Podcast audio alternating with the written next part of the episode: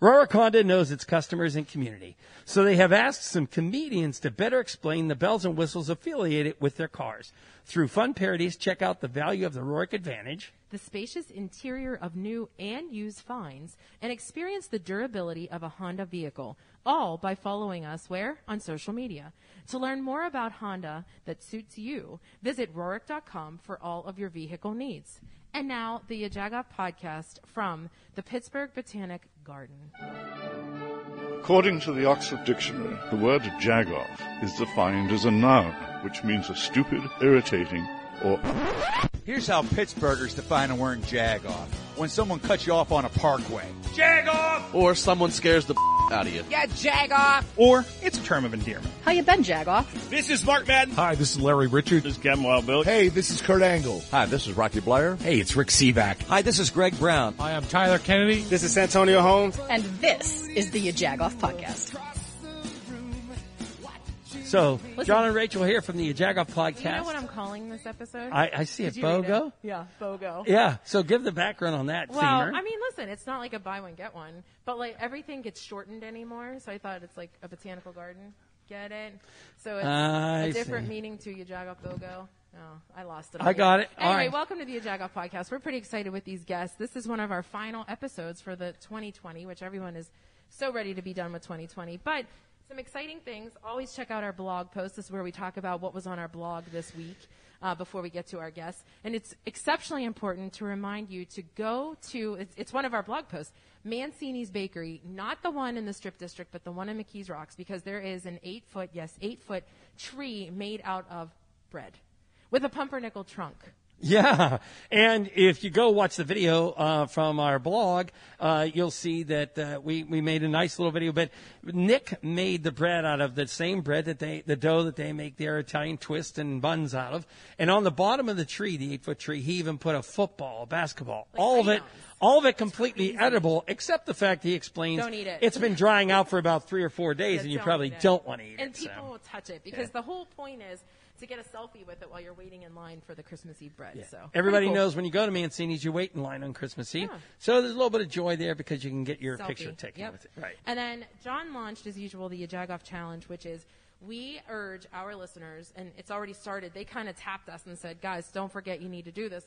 Um, if you're headed into like a Michaels, it used to be a Catan's. Yeah. Um, a Michaels. So or, Pittsburgh. Yeah, a uh, Lowe's, Home Depot.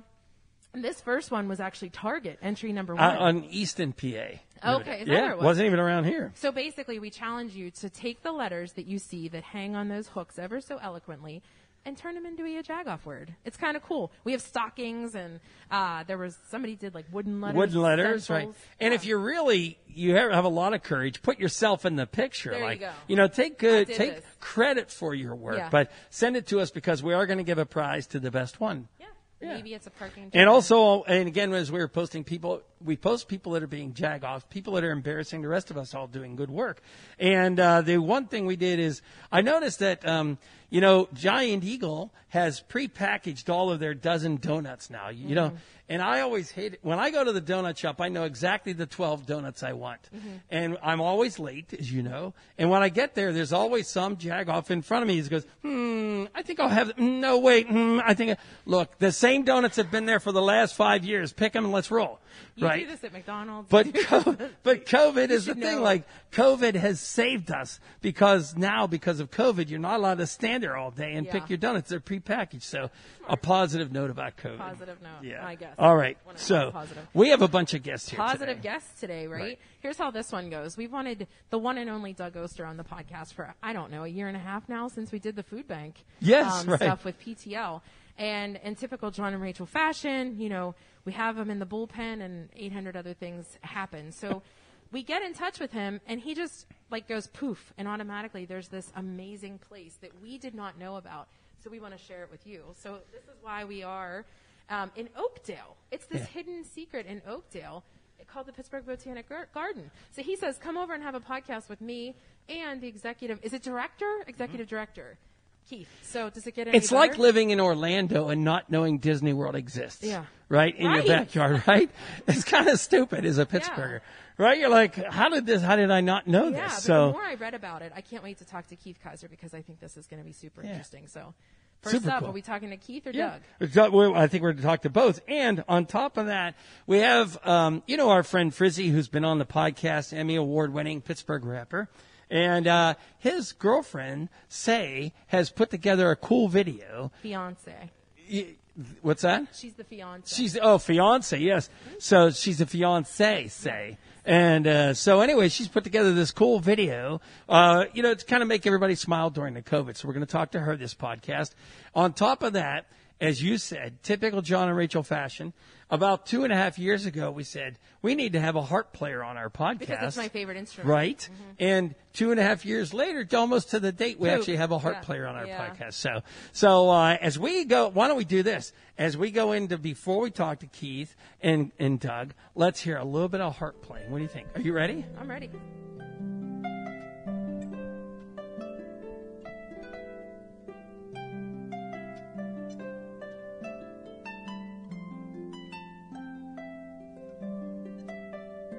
Rach, I mean, I could just sit here. are you doing that? Oh my God! I'm not interviewing. Yes. Wow. We are, and so we're going to be talking to Stephanie at the end of the podcast. We have to s- save her. So, anyways, Doug and Keith, welcome to the Jagoff podcast. So, are you both well versed in the phrase "you jagoff"? That's the first question. It's, you know, no.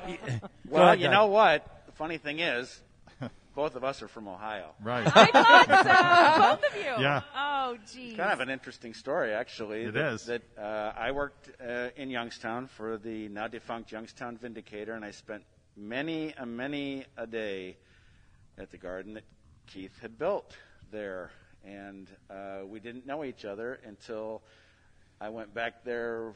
I don't know how many years ago and spoke. Did a program. Mhm. and we became friends, and then he ended up here, and it all worked out. Yep. That's great. So, did you coerce him to come here, or was it just kind of it all fell No, into place? we didn't really hardly know each other at that point. We- Or Okay. Doug, did you go over to Ohio and say they yell at us all the time for driving slow in the fast lane? So come on over here and I'll teach you how to drive. I don't believe it. I don't believe it. No, yeah, go ahead, so Keith. it's been a great relationship that we've been um, creating. So we do programming together, um, usually once a quarter for more than four years now. We've been doing a class that we call Botany Walk and Talk. And it's all about getting outside and seeing the plant collections that grow here at the gardens and learning more about them. So Keith becomes my Doug- straight man. So Doug shares uh, information, and I do as well. And we have a plant list that we go through, and people are kind of learning plants in a fun way. The la- last one we did was uh, I made uh, the ultimate garlic lovers tomato garlic basil soup. So it always ends with lunch. Uh-huh. Well, And yeah. it's very I can much plant based, always is. And we try to see or learn or talk about plants that are in our gardens um, when we have our lunch. And so Doug did show us how great his garlic soup, um, garlic tomato soup can be. And it's funny that uh, whenever we get together, when you guys were all getting set up, he's telling me all about how he planted his garlic, how I planted my garlic, how his fence, he built a fence, and I was telling him about I just picked a winter ro- a winter radish today, and we're just always talking. We're always talking gardening. Yeah. I heard you talking about radishes. Well, and, and before you even move on, isn't it true then your book is that, right? It is what? Tomatoes, garlic, Tomato, basil. garlic, basil. It's one of the five that I've written, Yeah. and uh, But the most recent? uh, the most recent actually is Steel City Garden. Gotcha. Okay. And uh, I'm Call a, her out, Doug. I'm a Come on, call garlic, her out. garlic fanatic. okay. Okay, uh, to give you an example, when my son and I would make pasta, we would use two full heads of garlic, not cloves, heads. Wow. and three if no one's coming over. Oh wow. Any reason? I mean, Uh, yeah, you know, I'm Italian through marriage. And so my wife is, is Italian, and she taught me about garlic. And then once, you know, gardening took over my life, uh, I said, well, I gotta, I gotta grow garlic. And just like anything out of the garden, the garlic that you pick, it's like a tomato out of the garden. It's like anything else. It is so far superior to, to anything you could get anywhere. And Yeah. everybody should plant garlic because it's the si- if you just plant one or a row, it's the narrowest it'll plant. You always have room in your garden for some kind of bulb, and why not plant garlic bulbs? Okay. There you go. Uh, I'm the non-green thumber here. so, Right, like, right, listen, you planted we- garlic, it would grow. At some point, we're going to Really? talk about the, Okay. the mums that Rachel actually resuscitated, which is completely is completely out of her character because she's killed my pretty much. calls everything. me Morticia. right. For real. And these mums were fantastic. So, I So don't know what I did. love the fact that, that you know we again I really want to get into how much space is down here, Keith, and, and what you do here. But Doug, uh, the the funny thing about you is I, I've for years followed you on social media. That makes me old, not you. And um, but I love it. But people tag you. They'll like send you. I've done this to you. I send you a picture of a bug or a picture of a plant and go, "What is this?" And you write back, "Oh, that's Colonicius Pernicius parnatia." and you're like, "Yeah, that's what it was, a cricket." But but no, but I love the fact that you know this stuff and you you you've been here so long. You know these things that, that you're like the the self help guy. Yeah, right. You're you're the guy that you're like the one eight hundred call Doug. My plants are dying. I thing. consider that the most important part of my job. Is that right? When I do my radio show on KDKA on Sunday mornings, I always say if you're too shy to call or if you can't get through, just send me a message on my website, dougoster.com, and I answer every question. And I feel it's my responsibility to answer those questions because it can be you know difficult when you start gardening. There's so much so much to think about. And, and uh, you know one time I, I, I brought a, a new gardener to a nursery and the next day she texted me. She goes i'm completely flummoxed. I uh, tubers and annuals and perennials. And i said there's only three things you need to know. Improve the soil know when the plant goes in and don't let it dry out. Now keith and i both know it's a lifelong learning but those three things they really will get you a long way. And I, I love answering questions. And you know what? I get a lot of stories out of that too. Um, I, in fact, I got one on Facebook just yesterday where, and I, I can't wait to do it. This woman was telling me about how she saved all these bulbs when they redid uh, that Allegheny Center area in. Oh, God, Nova, yeah. yeah, Right. Nova Place. Yep. and and they tore up all this ground and she found all these bulbs and she saved them and she planted them in, in her yard because they were just going to go to the dumpster Sure. and i love that sort of thing you know that that, that people that they see that as a value they see those bulbs sitting there and they're like well i can't let those go to waste those those needs to be planted and uh, it's just with with gardening and social media, you know, you hear so much about social media and, and how negative it is. Mm-hmm. It's the absolute opposite for gardeners. In all these years I've been doing this, it's almost 99, it's 99% positive stuff where, where people want to know something or they want to share something. Yeah. You know, gardeners aren't like fishermen. They share their secrets. Well, and we like to be called plant nerds, and that's okay. You Yeah. know, Yeah, we, we, right. we like to talk plant lo- knowledge and language that you may not understand, and that's okay. But we want you to learn it. We want you to gain knowledge by trying those three basic things that Doug said about plants. And the other thing is don't be afraid to try.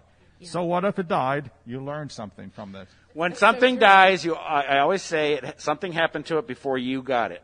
Yeah.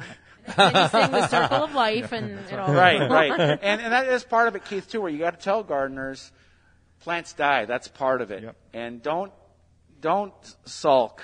Just say, okay, something else has to go there. Mm. You know, that's all. You know, it's just, it's just nature telling you, okay, well, it's time for something else there. And your compost pile needs food, so it's fine to send that plant that doesn't look very good to the compost pile and, and start new plants because all it's doing is making new soil that Yeah. you can grow. Well, and I I, I want to get to the whole. We need to know the whole history of this place because I even side note I said to Doug, "How long has this place been Yeah, it's a around?" and he said. He said, "Well, it started in the '80s, but you, there's five people who know the exact date." Yeah. But uh, before we jump subjects, Doug, I was looking at. Um, I follow you on the Green Voice. You're writing for the Green Voice. What a great piece! Talk a little bit about that and how that started. But the question that was asked of you was, um, "What is the best gift for a gardener?" Which I thought was, I mean, how can we not ask that question at holiday time? And your answer was, Believe it or not, it's a gift certificate. Say the same thing. I, I, I, I know, I know that, I, I know that it, it's, I know that it's not personal or anything, but from from being gardeners for all this time and people trying to buy for you, we're very particular about the ah, seeds and plants okay. and things that we want to put in. And and the other thing is when you're a cheapskate like me, when you get that gift certificate, you might add the potatoes that that are going to cost you a little bit more shipping because you get that you have that extra money that someone's giving you, and you can pick exactly what you want. Now, I had a lot of other things listed there, Okay. but the number one thing, you know, Yes. Keith, that I want is Yes, a sir. gift certificate. I even know where you want it too, so I got it. Oh my gosh! But how are you? How are you liking? I mean, your hand is sort of in a, a bunch of different things. As you mentioned, you're on KDKA Radio. Uh, you're constantly online, like John said, giving answers. It's like an Ask Natalie, but really, it's an Ask Doug as far as anything nature related. And also now you have this new. Um, your efforts with the publication. Yeah. What is that like? I I love it because even I hate to say this, even if they didn't pay me, I would be telling these stories. That's why you're on the podcast because we don't pay We either. pay, yeah. Yeah. my, my my my life's work basically is trying to tell people's stories. I, I, I the gardening is in there, but it's the people. It's the people and and what why they garden, why they're obsessed with a certain plant, what it means to them. There's more to this than than just putting a plant in the dirt. You know, there it, it goes so much deeper than that, and I've told so many stories, even uh, since I've been with the Green Voice. You know, a Marine with PTSD, how a garden helps him. Uh, up in Slippery Rock, the uh, growing together uh, aquaponics. yes. At the North Country Brewing. Right. Yeah. You know, these, yes, there's a story about growing plants with fish, but it's also about the people in there and No their question. relationships around these plants. And like I said, this is just what I do, and this is what I'm always going to do. And I'm just lucky to have someone to pay me to do it. I love it. I love, it.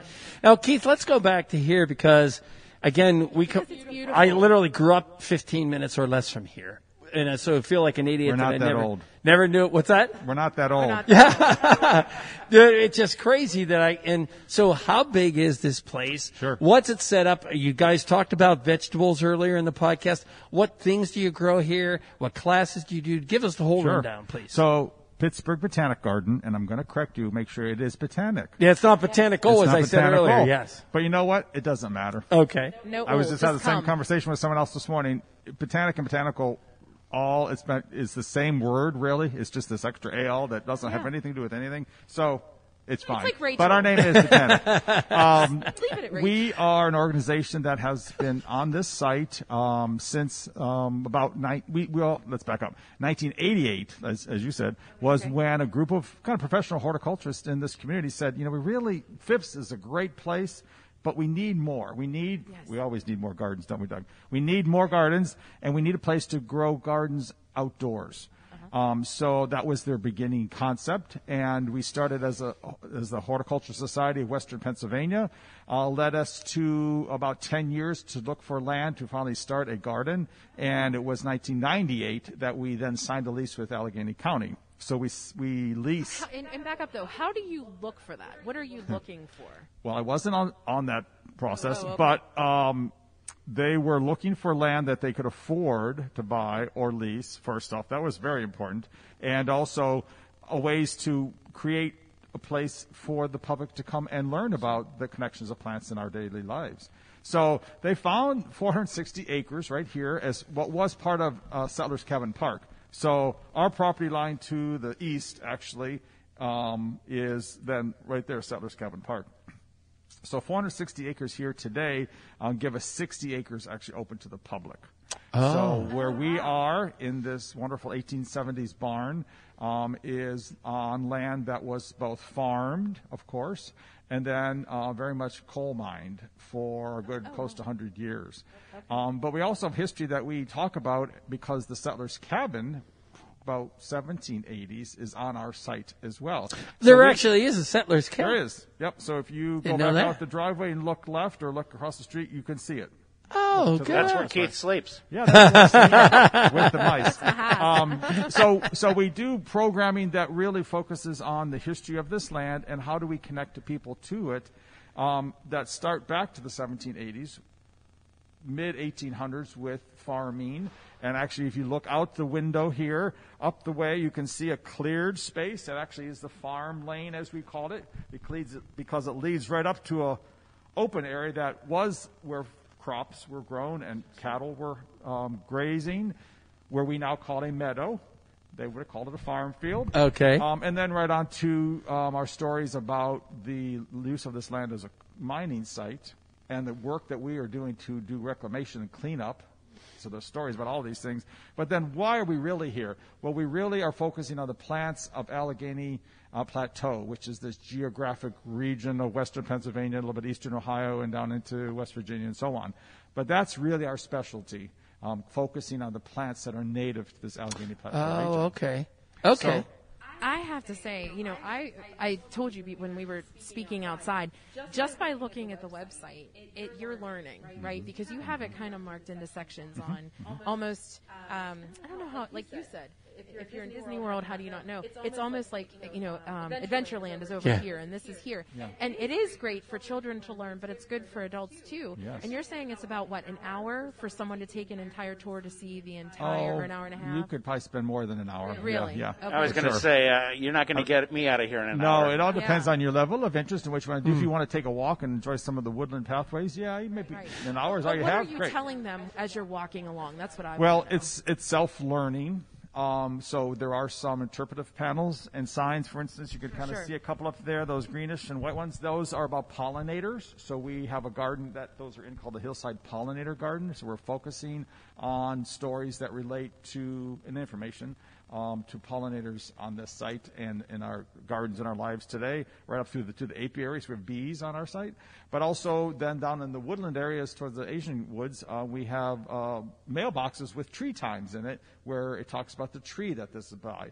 Or we have little ephem- ephemeral signs that might say something about mining or why we left the seed pods on this flowering plant that looks dead to other people. Well, the insects and the birds are eating those seeds. So it's very much about passive learning. And that's what we're doing a lot of these days because our, our on site programming obviously is very different this year. Um, we haven't had any school kids, of Yeah. course, uh, which is what we usually have a lot of schools that are coming here. So that'll come back. We know that. And we have some great support that foundations help us provide funding for them to come here, often busing um, dollars. Okay. So that's important. But then we offer a large range of uh, programming for kids and families up through adults um, once or twice a month. But I see even people as we're recording this. This is the biggest snow ever for a long time. But there, uh, do I see people cross country skiing out here? Right? Um, I haven't seen any skiers. I, I- saw someone today with snowshoes. Snowshoes. But Okay. they're just people visiting. Yeah. They want to see the landscape in the winter, and it's great. Oh. No, the, the one thing that you need to know is that it is beautiful. That it's beautiful year round. And it's so funny that Keith and I were up in the Hillside Pollinator Garden before you guys came, talking gardening. And there, there's more than just for the pollinators there. There's also the beauty. Even now, th- those, those grasses, the way they, they were silhouetted against the snow, we just sat there and said, Isn't that great? Hmm. yes. I'm So- actually quite sad when someone says snow is ugly. I, I just, I, I'm like, you need to think differently. Look out there. It's absolutely beautiful. Yeah. It has been this snow for real because the, the roads are clean and, and all. But Well, uh, snow does get dirty. Yes, no doubt. The uh, now, so you talked about you're trying to sort of keep going what's indigenous, I guess, to Yeah. this area, right? So Native. we know the Jagger bush and you know these kind of things, but what what's some of the things that would surprise some of the people that are native to this area? Well, the one story that I like to talk about, many people know hydrangea arborescens, which is um, a very, it's a native hydrangea that grows in this area, and um, they may know if they know of any hydrangeas, they might know the one that that has um, a green-looking flower that opens, kind of fades to cream. That's hydrangea arborescens Annabelle. Well, Annabelle is a cultivar. People know that, especially gardeners, but it's something that has been hybridized or naturally hybridized out of the native one. And so we plant that, and then the new cultivars that are coming out, so people can see the progression of, or at least visitors understand if we tell them that this is a native plant that grows here. It does well in anybody's garden, and you don't have to worry about. oop, you don't have to worry about um, hardiness and flower buds, not flowering and all that stuff. Grow this one. So that's the goal for us to teach people about the plants that do well here, that are native, and do well in your garden. The number one question I get why doesn't my hydrangea bloom? If they grow this hydrangea, it will bloom. Okay, I love and hydrangea. do, you know, do you, get, do you get people like, well, my uh, my um, well, a bird of paradise just doesn't grow in my front yard, right? You got to move, or go see at Phipps. You know, Yeah. that's. Right, That's right. right. And also, I know that you're you're still kind of uh, expanding. Oh, You yes. have to complete. So you had one portion completed by the end of summer. Yeah. I'm going to talk about that. And then your welcome center is scheduled to be ready for spring. That's right. So we just have been open five and a half years, and um, two summers ago we opened the pollinator garden, and this past summer, July 30th, we opened the kind of family discovery garden that we call the Garden of the Five Senses, and that's a wonderful acre and a half garden that is very much hands-on exploring.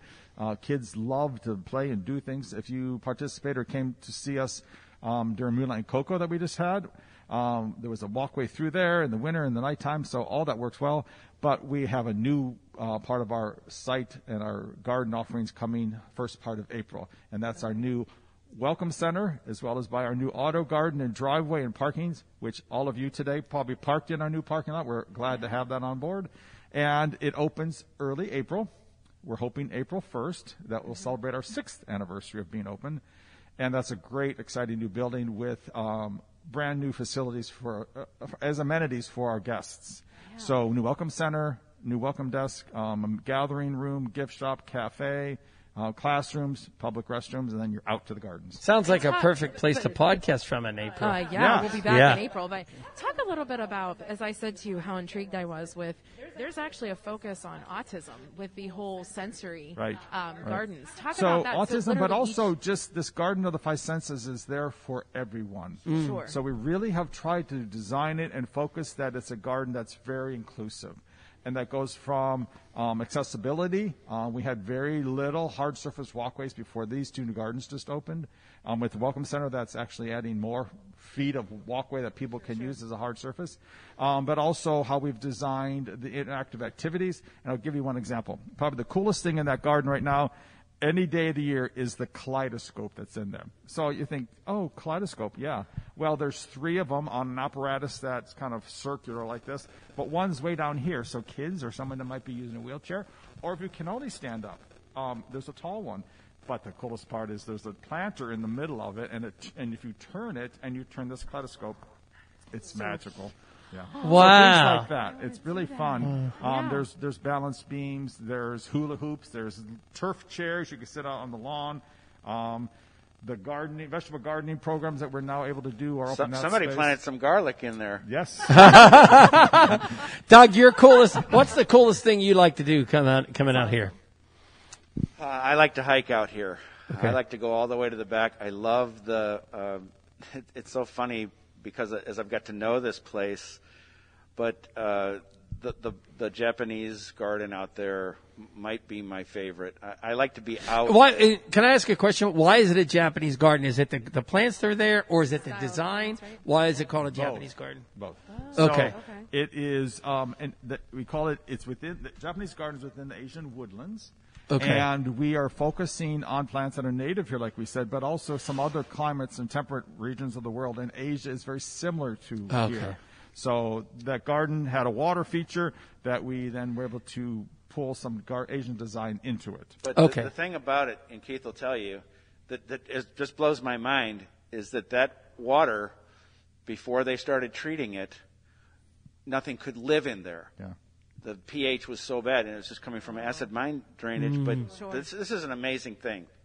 Yep. So we've talked real quick that that coal mining took place on this land, Yes. and it's really a part of our story. Um, if we look actually out the windows that way, you can see some open space um, further into the woods, and um, it is one of the ways we have remediated some of the acid mine drainage that continues to come out of these old existing mines. Um, by going down and opening up coal mines and filling them back in. That was one way. What Doug's referring to is how we treat the water that's literally coming out of old mines through um, a very passive system of having to run past chunks of limestone in a big tank, if you will, and then it goes on, and then the, the aluminum hydroxide that's collected, it goes to a different place. But the water that's clean goes into our Japanese garden, to our, to our lotus pond, as it's called. And you guys, And how long do you think it would take? Yeah.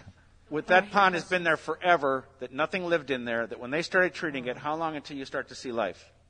Oh my! I don't know. I'm guessing since you're at, I, I mean, I would have said two friend, Doug. years, right? Weeks. Yeah. Yeah. Wow. Very quickly. Is that right? So Really? acid mine drainage is like a pH two. It's like vinegar, and really nothing grows in vinegar. You clean with vinegar, right? Yeah. Yeah. Because you want to kill stuff. But we have um, through this very passive process been able to turn around that water quickly, and that's about five or six years ago now that's happened. But insects and, and fish, of course, and plants and water lilies and all these things. And it's a great place for us with anybody to enjoy. But the school programming are down Yeah. there, Sure. fishing out and learning about the invertebrates and all these things that are down there. But he still won't let me fish in that pond. Uh, yeah. Crying out loud. Yeah. Well, and I was going to say we actually did jump subjects because you were in the process of saying that it took 10 years, you know, until 1998 for them to Yes. find it.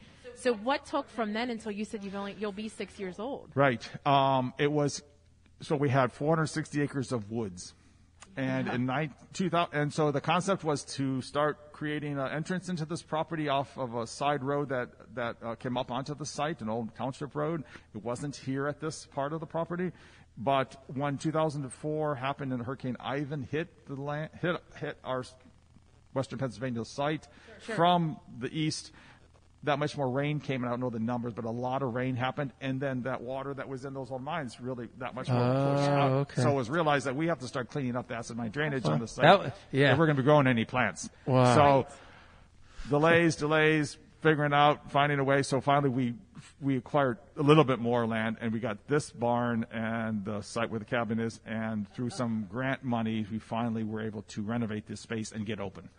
In this space. And we are in a space where you can actually rent. We didn't even talk about this, but where you can rent, you can have an event here. If you're listening to the podcast, make sure you go look at the uh, photographs on Instagram, at YaJagoff, or Facebook at YaJagoff. Watch the video because this is really a cool place to have an event.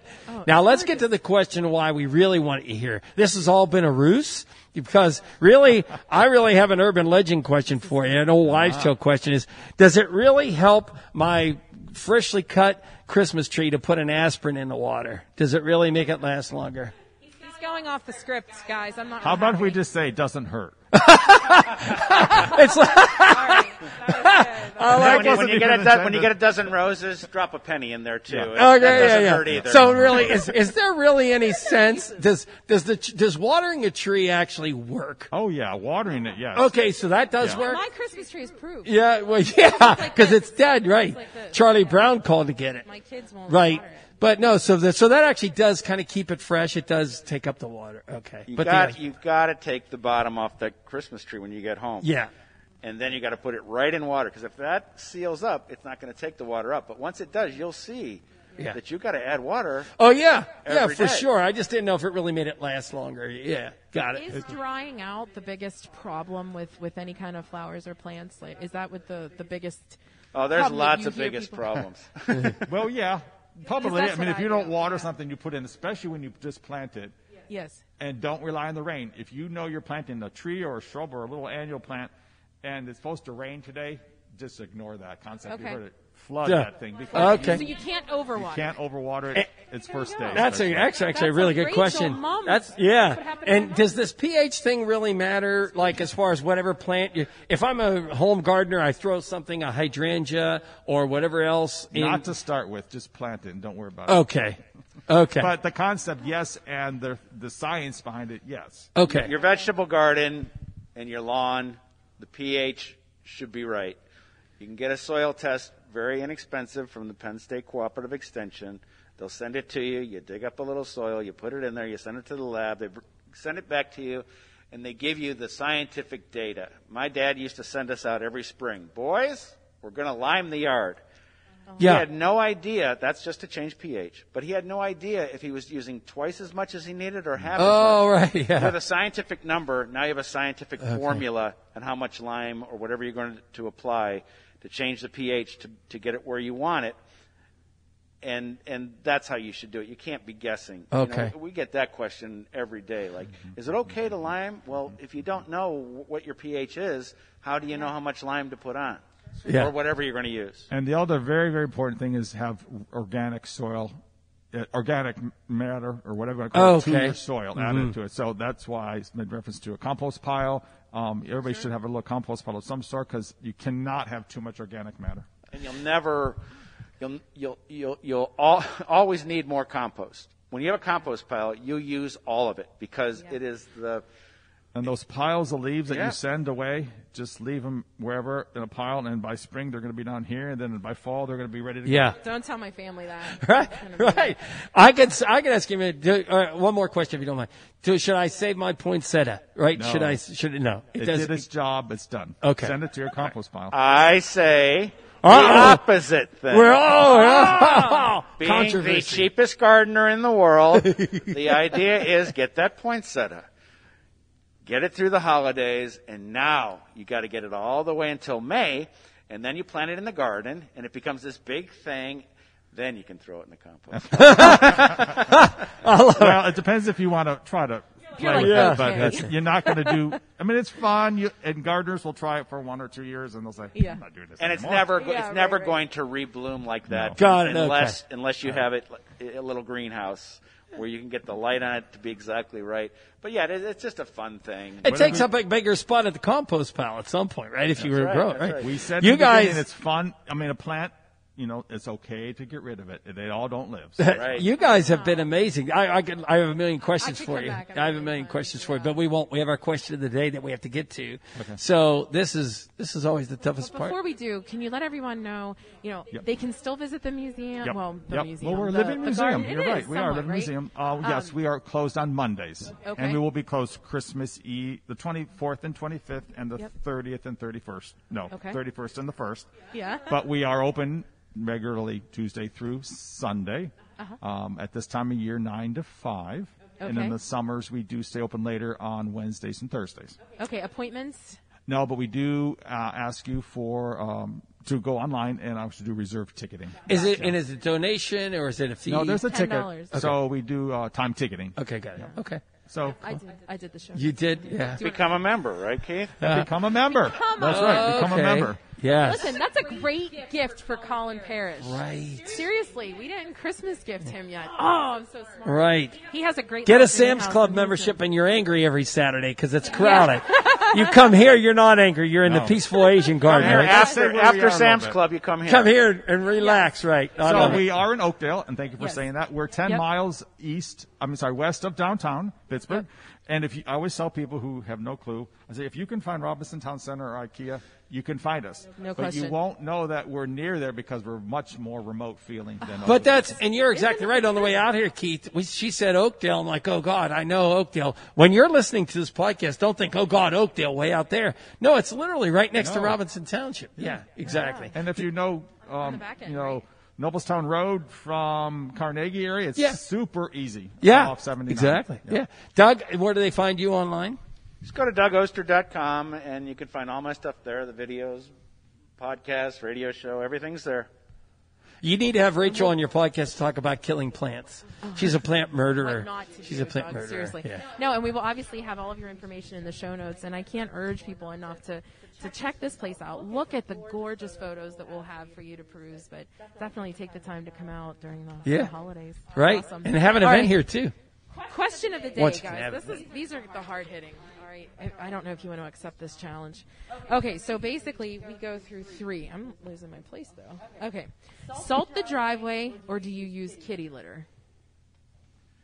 I, I use I don't use salt. Okay. I, I use uh, a- a lighter product with magnesium as the, the main ingredient, and I, I use it at, at the application rates. So I'm, it's the same price as salt, but it, it's not as tough on the plants or on the the Ground. pets Yeah. or on the driveway. Yes. If you just use it sparingly, and I had to do it this morning because I had to get a videographer and a co-host up my driveway, which was quite a challenge. I'm sure. I'm sure. What about you? So um, I use an ice melt, but not salt because salt is too damaging to the plants. That's what I yes, hear. Okay. but Oh, to sand. sure, use yeah. sand. Oh, really? And- Okay. Look, look. I, I usually let me tell you something. I usually get annoyed when people go off the subject and go with a third choice. But you guys, we just Oh. learned something. So you're safe. You're safe. And God, don't You're annoy her. pretending not to be annoyed. you would know, Doug. I promise. It's good. Um, marshmallows and hot chocolate, or flavored cream in your coffee. These are all wintry fun questions. Marshmallows and hot chocolate. Neither. Oh, I have to have one. I would have marshmallows. in Look, my she, coffee. she threatened him. She threatened you with her eyes, didn't she? Yeah. All right. Now she's this annoyed. Is easy for Doug because he kind of answered it. Holiday mask or generic paper one? Holiday, baby, holiday. I love Um, it. I do keep- have one holiday, but mine's pretty generic. I gotcha. Okay. But I do You have one guys- with ginkgo leaves on it. So. Uh, well, uh, of course you do. I, I would expect no less. We cannot thank you enough. This was so interesting. When I and quick thing about Rachel, usually in the, on the podcast, if I say interesting, that's when John goes, "Uh oh, she's not interested." I promise you, this was super enlightening for me. Oh yeah, I mean, and again, I, How I have a more million can questions. learn? I have a million questions for you. So, So we're we'll just come back you're in gonna have to April get back whenever the April best- for your grand opening. We'll schedule a podcast for real. Yeah, perfect. All right, Thank cool. You guys. And next up will be Sé, who is Frizzy's fiance.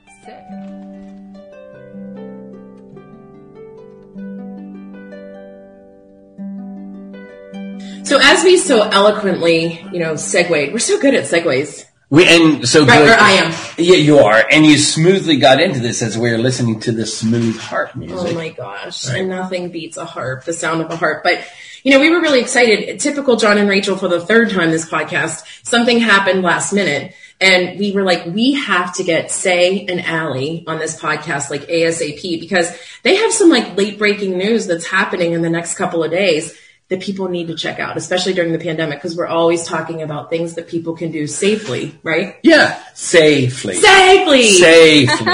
There are so many horrible 90 year old man puns coming up here. Fiance, everything. So, Sé and Ally, welcome to the Jagoff podcast. How are you guys? so glad I have such a punnable name. That's amazing. How are Ama- Listen, and you don't. You have a great name. It's just funny that it works so perfectly because, as you know, with with our relationship with you and Frizzy that we've had over like almost two years now, that you know we're silly, we're hokey, and um, you know you can't be any other way. I love you guys. No, I love it. It's hilarious. These are ones I haven't heard before. well, there you go. We all, we write new material every week. So, Ally, how do you come? Tell us a little bit. Since we know Sé a little bit, tell us a little bit about what you and Sé are doing to sort of brighten up the holidays here via YouTube, since we can't go anyplace. Well, Sé and I have also been at home and bored, and we decided, uh, you know, to make our own opportunities and make our own entertainment uh, that hopefully other people can share in. So we decided to do our own version of a cheesy Christmas movie, and uh, we made it into a web series called A Very COVID Christmas, and it's premiering on the 19th through the 24th on YouTube. Nice. I mean, listen, this is this this is the best part. Everyone is trying to figure out what do you do as a result of boredom, as a result of being stuck at home. And all kidding aside, of course we're all bored, but sometimes those moments in our lives bring out the best creativity. So what was your inspiration? Was it the Hallmark channel that literally has the same plot, different movie? Exactly. I mean, this is very much like Hallmark Christmas movie, straight up grated cheese on all of your meals, like at Olive Garden. You just keep it coming, keep it coming. It's super cheesy, but we wanted to do that on purpose because it is like our way of just br- injecting some humor and lightness and fun into what otherwise is a, a dire and depressing situation. Mm-hmm. And Ally and I just kind of realized, for one, the lack of film production happening right now was an Yep. inspiration. But for two, we had so many people talking to us about how they were down about the holidays and about all the different things they couldn't do, the people they couldn't see, all that jazz. And we just, we really wanted to incorporate that and make something where the main character is going through all those little, you know, quote mundane things, but not really because they add up and, and they, they equal, you know, it, it's really hard right now. Yeah. Um, so They're identifying with the regular person, yeah. right? So you will see the main character go through, you know, all the things that everybody has in common, which is like the Zoom calls, the FaceTimes. Your parents don't know how to work technology. uh, you have sweatpants on under the counter while you're at work. um, having to wear PPE. Uh, you'll see also the main character, Molly. Um, she gets a, a new neighbor that moves in, and they, you know, they meet over the fence, and they have a very like fun love interest thing happening where they have to stay six feet apart, and it's like we're back in the Victorian era again. it's just, it, you know, it's all that that everybody is experiencing right now, but heightened for for the entertainment factor. Yeah. So, go, allows us to film in this time. Mm-hmm. So, you know, we don't have big budgets and, you know, we can't put everybody up in a hotel and keep them there and quarantined and everything. So setting it in the time of COVID and keeping your main character six feet apart and interacting remotely, just like all of us do, also allows us to film and make things. And Ally brings up a good point. Is so you are remote the entire time, right? Yeah, we had to figure out how to except film. Sé and uh, our main character, our main man, appeared on screen together, and they both got COVID tested. As did I. I was the only other person on set immediately beforehand, and we did that all in one day when they're actually in the same room again, so that we don't have to keep people overnight. We don't have to keep tabs on them. We don't have to trust people to do the right thing. You know, we're making sure everybody's safe. Yeah, that was one of the cool things, one of the challenges that we really had to figure out and overcome with this was not only is this about COVID, but we are filming during the COVID pandemic. So we had to figure out how the heck to do that and limiting our filming to one day with the two main characters. And even though we shot for 14 hours that day, we still had to make the very next day the day where, you know, only my scenes were filmed because we took that COVID test. We had to stay in the bubble. We couldn't break the bubble until we were finished filming. And it was me and Ally and our main actor and Ally's mom. And it was, we were, we wore every single hat you could possibly imagine in a production, which made it 10 times harder. But we were determined to do it in order to create something just to kind of, you know, prove that, you know, not to let this stop you from pursuing something in general, something creative, uh, but also, you know, just to, it, it, really lends to the story too that we're trying to Yeah. tell. And I think we learned a lot in the process because we had to wear so many hats. You know, I'm normally just a producer and Sé's normally an actor. And now we both know how to make props and light scenes and work cameras and edit and Yeah, see, creativity and, and results come out of these kinds of things. That's crazy. I love it because we talked earlier about you know how this brought ingenuity. You know when we when we yeah. thought this was a, a short haul, when we thought it was three months, right? Everybody, we were so happy at all the fun that was going on on TikTok and like, oh my god, yeah, and in June we're all going to be free and all that kind of stuff. And now we're doing the long haul creativity. Like we've all burned Netflix completely. You know, we all we watched the Tiger Guy, like okay, and the Cat People and all that kind of stuff. Like yeah, so June, oh God, I still need something to do. And now we're in December and we still need something to do. So you guys are kind of handing this to us on a platter as far as needing something to do as we all sort of get together for the holidays. So the, the, the video ep- series starts, well, as we air this, it started yesterday, right? And so, how many episodes are there, and uh, what to kind of see the transitions? Don't you know? Obviously, keep it a secret, but uh, we know there's a love interest, and uh, we know there will be that little tinkling noise above when the love interest mistakenly, you know, oh, that's you know, oh, that's the guy. It's a tinkling noise. It's a tinkling noise. That tick, tick, tick, tick, tick. You watched the Right, you know, like she, the guy she was talking to is not the guy. The guy that get the dink and dink noise is the guy, right? So, anyways, so what? Tell us a little. Take us through the path of the episodes. Well, our main character Molly, who I play, um, like I said, she you know she meets the new next door neighbor. Um, they have a, a love interest thing going there, and then she also has a best friend named Raina, who is an ER nurse. So they can only communicate through FaceTime. That's the only way you see them communicating through the whole series because she's an ER nurse. They haven't seen each other all year, and you know we kind of talk about what's going on on that end too. Um, and I don't want to give too much away, but Molly just kind of goes through the trials and tribulations of uh, the ups and downs of what someone would go through during the holidays right now, but exaggerated dramatically. Okay. Listen, I think this was brilliant. I mean, kudos to you guys again for utilizing your time. How long did it take to actually film it? So we filmed uh, rather quickly. We filmed, of course, the in-person parts, which was one day with both actors, Right. one day with just Sé. So two days on set, and then we filmed uh, the scenes with Raina, the best friend, remotely. That was a day, and then we have a few other remote things like the parents and stuff. And collectively, that was probably another day. So um, two main days of filming, but less than Wow. a week total of filming. And in fact, Sé and I came up with this idea a month ago. Yeah. I mean, we, we came up with the idea and then wrote the script and produced it and did everything in a month. It kind of reminds me of that contest where you had 48 hours to do, yeah. you know. Yeah, right. Yeah. Yes. I love it. But the filming remotely with the actress that plays Raina, Alex, uh, that was interesting too because we had to figure out how to get um, a camera into her space and get that stuff filmed. So, you know, Al, it's funny you speak of ingenuity. Ally used to be a nuclear engineer until two years ago. So, Oh my god. yeah, Same. I- apparently I made the film industry look like so much fun that she decided to switch careers. Oh my god. But she like she's a genius when it comes to the technical stuff and figuring stuff out because she, you know, you're, Yeah.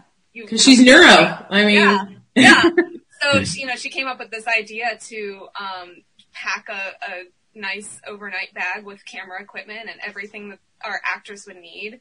And she sanitized everything, drove it, drop it off on her porch, and then the very next day we had like a Zoom video session about setting it up and how to work everything, and and then we filmed her stuff later. So that was like another way that we overcame the hurdles. And you'll see, uh, you know, when you watch it, you you really can't tell. It looks like we were there. In her I feel like there should have been a backstory, another film made of you guys making the film of Uh, running yeah, up and behind. dropping people off, Yeah. dropping stuff, cleaning it. That we, would, we have no behind the scenes content because we were so Right. busy doing Yeah. Yeah. See, next time that's why you bring us on board because Yeah. we're really good at the blooper stuff. yeah. so. See, Ally's not as smart as you th- think yeah, she was. silly yeah. Ally. Exactly. Yeah. Yeah, we learned some hard lessons too.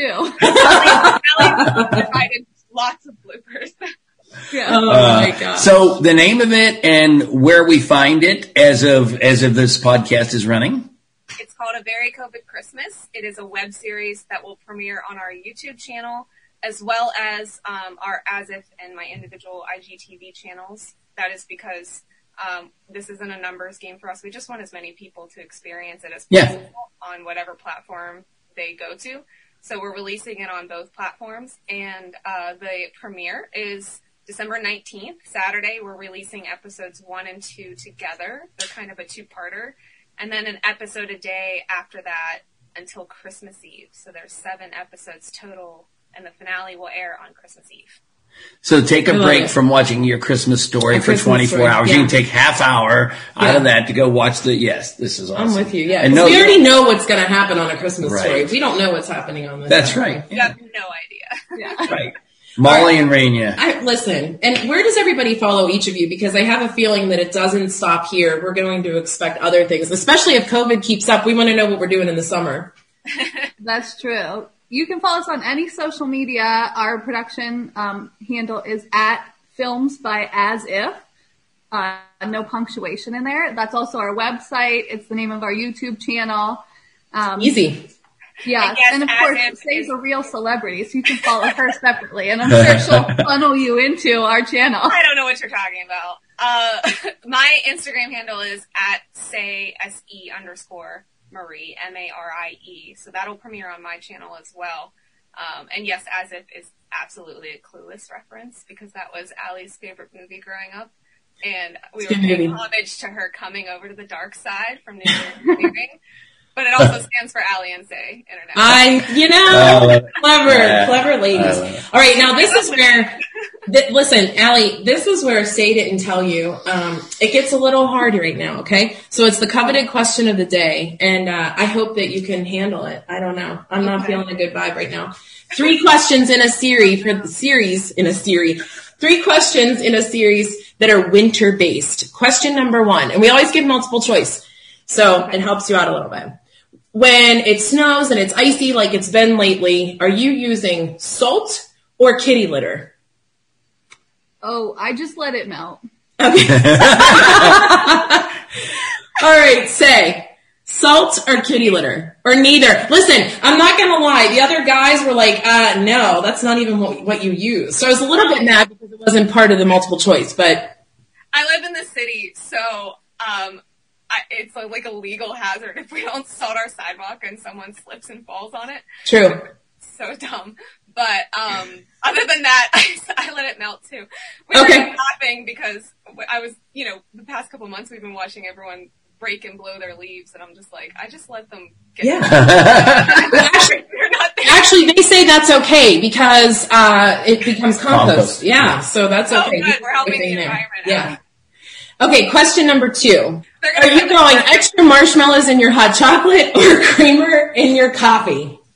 Look at Oh, marshmallows in the hot chocolate. That's not even a question.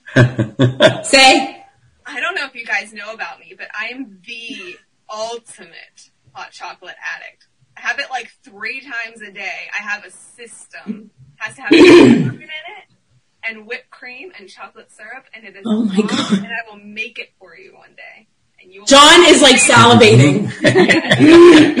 That's his thing. We'll be right over. I have to have it. Well, That's we'll watch the first episode. I'll even sit on your porch and watch the first episode while you get that. You do that. Put hot chocolate in the series. Why didn't we do that? Oh yeah. For a mask, this is you know everybody. This is everybody's flair these days. Their mask. So, are you going paper cloth, a paper mask, or decorated festive mask for the season? Oh, I usually wear a paper mask while I'm out that I change, but I do have left over from a failed Halloween costume that I'm going to break out again. A Carole Baskins face mask that is both terrifying and amazing. It's hilarious. She had, yeah, it was a failed Halloween costume. She ordered one of those custom printed face masks. Yeah. And she wanted to be Carole Baskin, so she got the bottom half Hilarious. of Carole Baskin's face printed, but it came like all warped. So it looks like her face is melting. Oh my gosh. Well, it's a prop later. Yeah, exactly. Oh my gosh. And Sé, how about you? Um, I u- yeah, I wear I keep like a container of paper ones in the car, so if I have to go in the store, I pull it out. But Yeah. um, I I have a collection of Groot and Grogu Baby Yoda masks that I definitely keep on rotation. I love it. I've seen the Baby Yoda. It made me think of you, actually. Ladies, this was seriously so much fun. I'm so glad we were able to, to sneak this in under the wire. We can't wait to watch it. We're certainly going to be pushing and promoting it so that people can see what great stuff this is. So thanks for the time. We, we can't wait to see what happens next. Thank you guys so Thank so much. guys We so much. appreciate this. Yeah, you guys are awesome. No problem. Dink a dink a dink dink.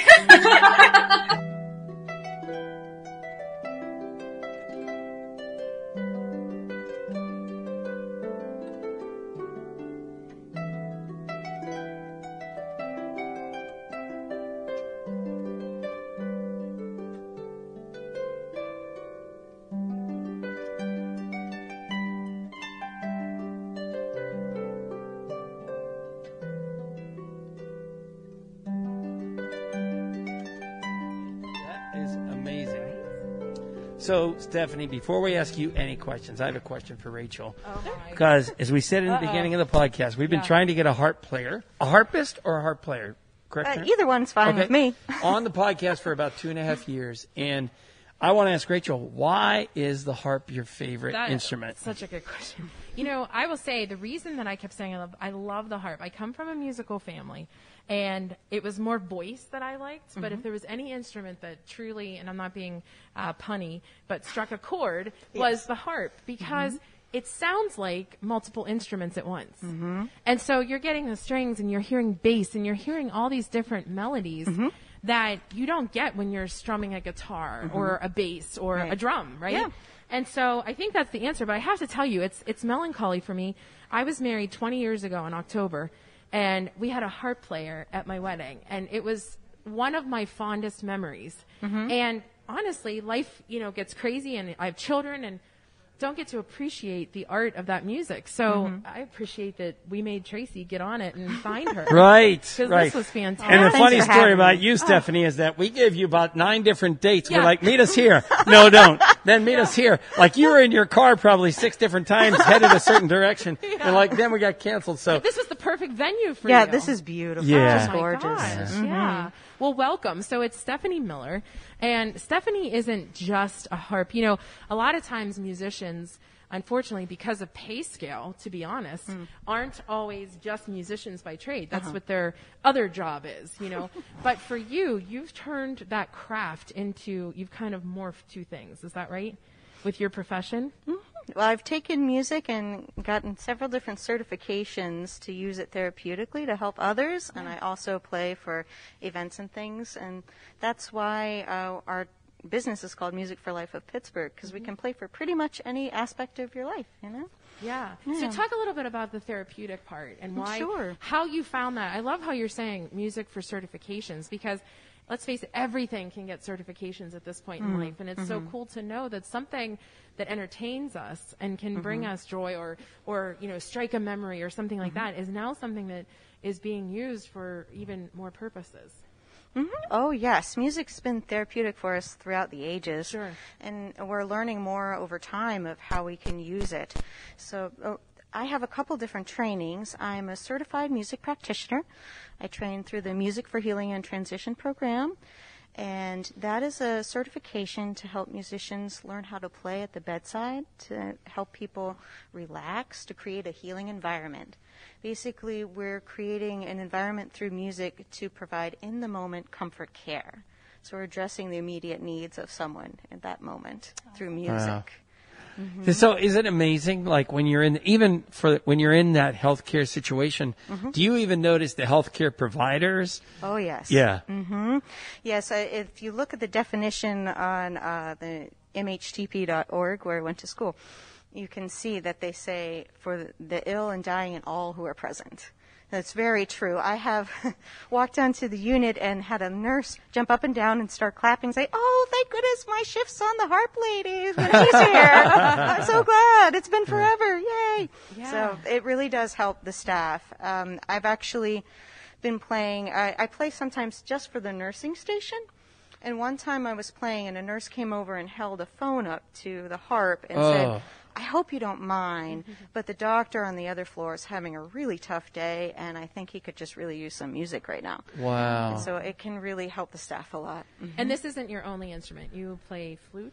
Yes, I do play flute. I'm also certified to play flute therapeutically, but I, I typically play harp. Since I have that nice wide range, and not that you can't do wonderful Sure. things. I, I have several colleagues who do.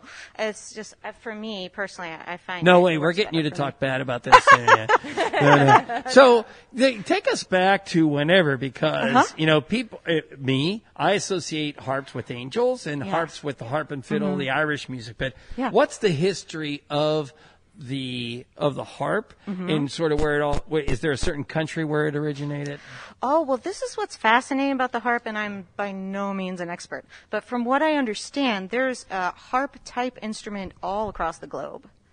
It's Okay. found everywhere. Um, Oh, like, culturally, you're saying? Yes, okay. every culture that I, I am aware of, and again, I'm not a historian, but to my knowledge, Yeah. there's some kind of harp-like instrument everywhere. You can look and, and find it. Right, and I um, believe mhm. that. Listen, yeah. of course, who doesn't need a harp? I need like a hashtag. need more harp. Like there was need Yeah. more cowbell. Need I more harp. Oh my gosh! And I have to say, so Mm-hmm. obviously, 20 years. I got married in 2000, and the harp was ginormous. Yes. I I can't believe you know when I saw you over there, kind of unpacking and getting Mhm. ready. It's more. I'm I'm going to use the word compact. Yes. Is it a different type of harp, or is this evolution? Well, uh, Little you know, both? uh, yes. Uh, Okay. so the the harp that people typically think of is usually a pedal harp, like one in the orchestra, usually a gold Yes. color and things like that. But they they can come in all shades of colors. But what's nice about the pedal harp is there are little mechanisms at the top of each. There's a, a pin that holds the string that goes Mhm. from the soundboard all the way up. And so there's a little mechanism that will shorten and lengthen the string so you can get a wide range of sharps, naturals, and flats. And you can do it all with a pedal. So when you see someone in the orchestra who's playing and they're just running their Yes. hands, it's called a glissando. That's a glissando. And then they keep doing that and the chords changing. Like, how are they doing that? They're using their feet. Because on a pedal harp, one pedal corresponds to one note in the scale. And there's seven notes in a scale. The eighth one is the octave, so that's the repeat. Okay. Mhm. So I'll give you the quick harp tour if that's Yeah, okay. Do it, yeah. Okay. So on my harp over here, and on most modern harps, there are different colored strings, so you can tell what to do with your instrument. So right now, I can play. These are the red strings, and here are the uh, blue strings. So the C's are red, the F's are blue, and then you have the ones in between. And then if you play them all together, you get your scale. So there's a pedal for each one of these sounds. And on the harp that I have, which is not a pedal harp, this is called either a Celtic or a lever harp. I have these little levers that I can raise. So that's C natural. Now if I raise the lever, that is C sharp. Yes. So I can, with this instrument, raise the levers. So here's F. Now that's F sharp. So I can raise it, but on, I can't do flats. I tune in, in flats so I can get as almost as many uh, sharps and flats as a piano, but I, I'm limited. The pedal harp, which is why it's so great for orchestra and jazz and other things, is that they have a pedal for the C. So if you change the pedal a certain way, so that's C natural, you change it uh, to one slot, you get C sharp. You change it back down, you get C flat, and that's how you can actually make uh, ins- the instrument be one chord by changing the sharp. Like, it, it's it's a really fascinating instrument, but the Celtic harp or the lever harp here is very good too, and there's wonderful harpists who can change in in between uh, as they they're playing to get different sharps and things. But uh, this one is, is really great. Its superpower is what I like to call it. Uh-huh. is if I have one accidental, which means I have one note that is not what you're thinking of when in the terms of the key, I can just set it and forget it. Wow. So I don't have to move my foot. I don't have to think about it. It's done. So that's its superpower. but um, it's easier to play classical pieces and uh, jazz pieces on a larger harp. What do you prefer? Well, I would love a pedal harp, but I don't own one. Um, what about classical to jazz? Oh, classical to jazz. Oh, I love all music. It's really hard for me to pick one. Oh, don't be one of those. Stephanie. Give me a favorite. I really like Celtic music, Yeah, which works really well on a Celtic harp. yeah, right. And and I like um, it's typically the music that I, I write as a composer. All the music that I've played is music I've written.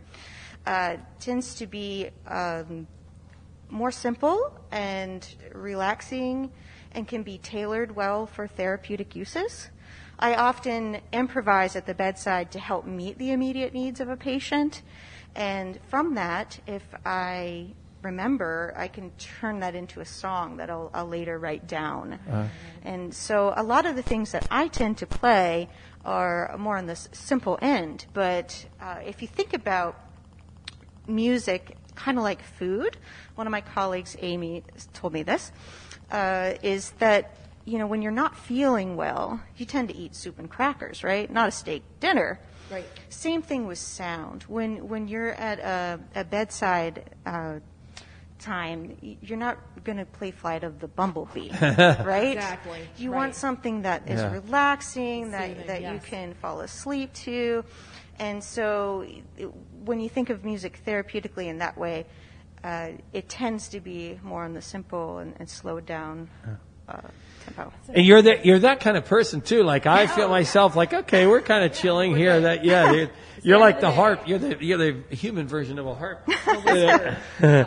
the uh, so um, we know that you, we want to talk about the documentaries you're in, but. Um, When you write, you just intrigued me with your one response is Yeah. you write songs for a harp. Yes. So if you write a song for a harp, how do you have to adjust it musically for a guitar or a keyboard? Does does something have to happen? Do they have to? Oh, yeah. Um, well, uh, uh, the way I tend to play guitar when I do, and I'm not that well versed in it, but I, I like to strum chords. Okay. So uh, if you want a melody, I'm not a good lead guitar player. The lead guitar typically takes the melody Yes. to play on the fretboard. Uh, that you would have to adapt it in that way. The the harp itself, if you go to a, a like a baby grand or a concert grand piano, inside is a, is a harp. Yes. Um, So it's very similar to piano music. The differences would be noting like the glissando, this sound. There'd be different um, notation for that and things like the specific ways of playing this instrument versus playing piano with keys. But otherwise, it's pretty similar So to piano yeah, music. I was thinking because there's so many sharps or whatever Yeah, yeah. here, do Mhm. you have to sort of interpret it to something else, to a saxophone or a keyboard or something? Well- I'm way out of my league on this question. I'm just letting you know, and No, feel I- free to tell me to shut John up. writes music. well, I, I would probably uh, make the music in a, a lead sheet form where I'd put the melody down and the chords over. And, you know, if, if anyone's interested in any of the songs they heard, I saw the music on the website. And Oh. we make sure to put the chords over the melody too. So Okay. if you just want to strum the chord and not play the accompaniment I put with it, you can. And uh, if you just want to play the melody, you can. So that might be a way a guitarist might Okay. be able to play, it, or maybe just hum or sing Gotcha. make up your own words, whatever you'd like to do, Gotcha. but it's you there. give lessons? Um, I don't actually do lessons. Okay. Uh, I do teach preschool children music Yep. in, in the morning, but uh, at- through the that. Jewish Community Center. I think that's fantastic. I I'm the love it. music She's so specialist well-versed. there. I love it. Yeah, for sure. Documentaries. That's Talk- where Yeah. I play ukulele usually, but we did Oh. play harp for Hanukkah, and Okay. you know, this is the last day of Hanukkah, so Oh, happy yeah. Hanukkah, everybody! Right. Yeah, there you So go. you were in some documentaries. So Yes. talk about those a little bit, Uh please. huh. Sure. Um, let's see. The Irish documentary. Yes. Mhm. Uh, my husband is a music therapist, and he was studying music therapy at Radford at the time that I got asked to be involved with the documentary. The documentary highlighted Radford students in Ireland, and they were there to go see the sites of the great poets in Ireland. And so they needed some harp to back up the visuals. So I played some music for them. And they ended up choosing a song that I wrote to include with the film, which I was very honored That's in. cool. Yeah, so that's how I got involved with that documentary. Okay. That's great. Mm-hmm. Are do you have any affiliation with the Pittsburgh Irish Festival? Oh, no. really? Well, to connect her. Yeah. That would be amazing. They connect mm. with people all over the world, specifically, obviously, Ireland. But mm-hmm. it's so amazing because they, they really just focus on celebrating their culture all year round. oh, Yeah. yes. Mm-hmm. Oh my gosh, this was like a dream come true. Yeah. Right? I mean, I think we should be connecting you with Keith here, and as people go through the sensories, they'll you can go to each station and just strum, right? There you go.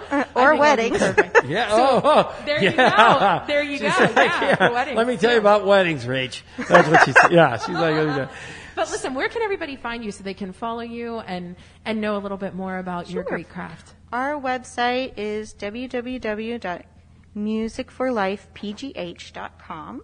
And it talks about all our different services. We provide drum circles. Uh, my husband's a music therapist, so he has music therapy services. I'm a therapeutic musician.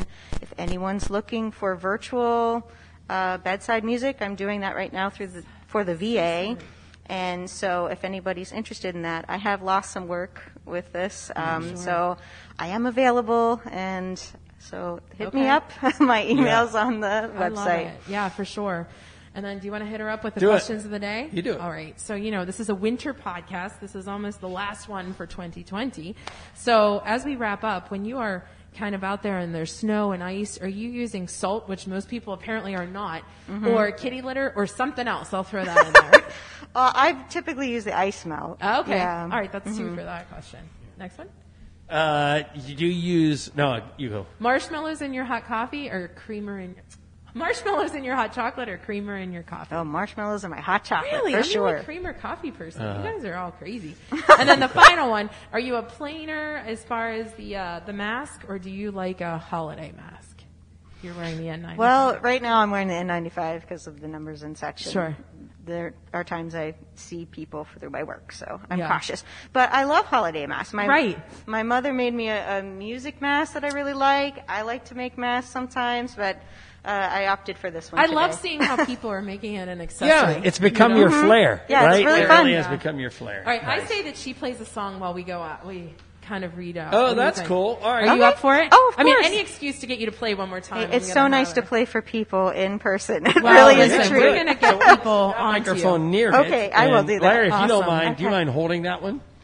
Oh, good call. You there. call it, yeah. All right, cool. So this is where we Thank say you. this is where we start our thank yous. First of all, Oh my gosh. thanks to Pittsburgh Botanic garden. Not old, Not like Rachel. Yeah, right. And Keith, uh, just an amazing place. If you have not been here, What if you're if you're from out of town, when you come here, make this one of your stops. No question. Yeah. Yeah. And they've only been around five years, so Right. we should have known about this already, though.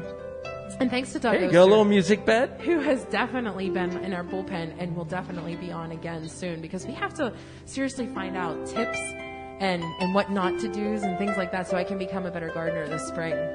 So Right. thanks to Doug. And thanks to Sé. I love this story. I mean, who needs Hallmark when you have these movies that you can be watching digitally? Yeah. So that's pretty cool.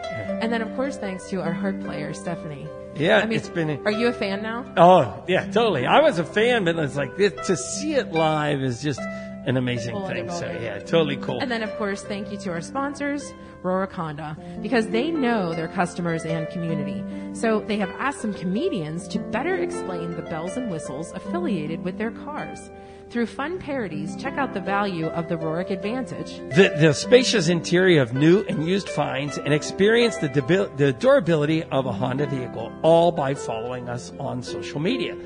To learn more about a Honda that suits you, visit Rohrich.com for all of your harp needs. Yeah, maybe we should put a harp player at the Rohrichs.